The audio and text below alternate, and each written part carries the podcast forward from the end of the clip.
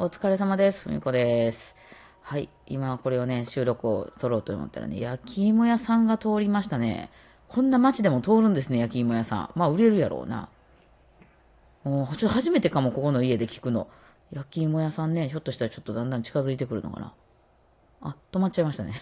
さてさて、はい。じゃあ、何やったっけ？あれ、ジュゲンのね、ジュゲンの新しい、えーアルバムの、えー曲紹介5曲目ということで、今日はね、帰り道という曲を紹介させてください。えー昨日ね、4曲目のの、ゴーシの休日っていうのは私が作った曲だったんですけどね、えそれ言うの忘れたなと思って、えこの帰り道という曲は、えギターの松本さんが作った曲のはず、うん、ですね。この曲ね、むちゃくちゃ記憶に残らないのよ。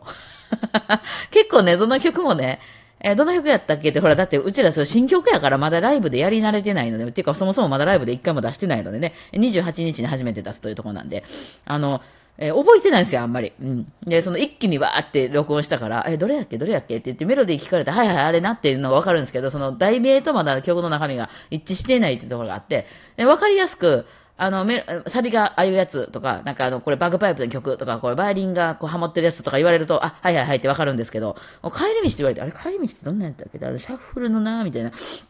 言われて、あの、聞いたら思い出すみたいな。でもすぐ忘れるみたいな。もうなんかあの何、ポカリスエットみたいな、なんか体にスッと染みますみたいな。そのままスッと記憶に残らずに、こう、まずいことは全然なく。でも感動するほど美味しいみたいな感じでもなくっていう、ええ曲なんですよ、めっちゃ。うん。ていうか、いや、これええ曲っていうのは、ああの、コード進行がもう王道なコード進行してまして、すごい楽しい曲なので、これはね、あのね、ライブで多分一番盛り上がるかもしれんね。盛り上がるっていうか、ウェイウェイの方じゃなくて、あのね、なん、なんとでもソロができる曲なんですよ。アドリブができる曲なんですよ。だからすごい綺麗な、その、コード進行により、えーずーっと曲がもうあまりにも自然に流れていく曲なので、で、楽しくってね、結構あの、シャッフルっていう、あの、ずったずったずったずったの、あ、ちょちょ、系の曲ね。あの、楽譜にはそう書いてへんけど、そう弾きますという曲ね。あの、クラシックの人が苦手なやつですよ。ね、楽譜にそう書いてへんややつですね。うん、それね。あの、スイング的な曲で、あの、なんですけど、あの、聞いててもね、うん、なんかね、未だに私もなんか、どんなやったかな、みたいな。まあ、あの、C からの E7 とかね、その辺はなんかまあ、グッとくる、こうコード進行なのかなっていう感じはしますけど、あの、まあでもソロとかもむちゃくちゃ弾きやすいかな。うん。これ何になるんかな、これ。ジャズっぽい感じになるんですかね。なんかか、あの、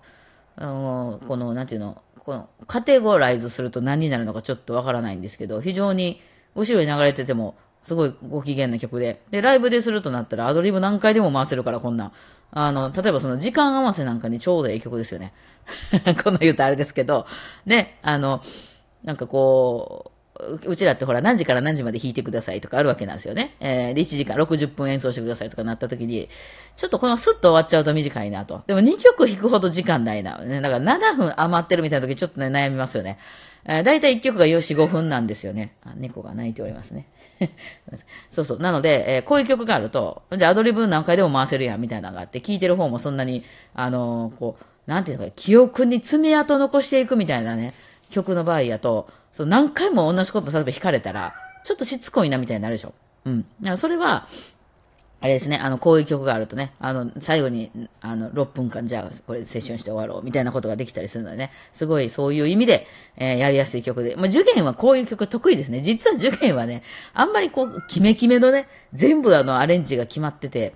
あの、ガッチガチに譜面で書いてあるみたいな曲がちょっと苦手っちゃ苦手なんですよ。なんかその時の雰囲気で楽しむみたいなんで、えー、なんか決めててもなんかこう、こっちの方が面白いなってなったらパッて書いたりする感じのメンバーなんで、そう、今日もね、実はその、あれをしてたんですよ。28日の、あのーライブのリハをやってたんですね。で、前半はそのフルメンバー8人で、弦楽器の皆さんとかベースの人とかも呼んで、えー、まあ、あの、やったんですよね。で、弦楽器の人たちで書くときっていうのは私が譜面を書きますんで、ガチガチに決まってますよね。だから盛り上がってきたからもう一回やろうぜみたいなことはできないわけですよ。譜面ないからね。うん、なんですよ。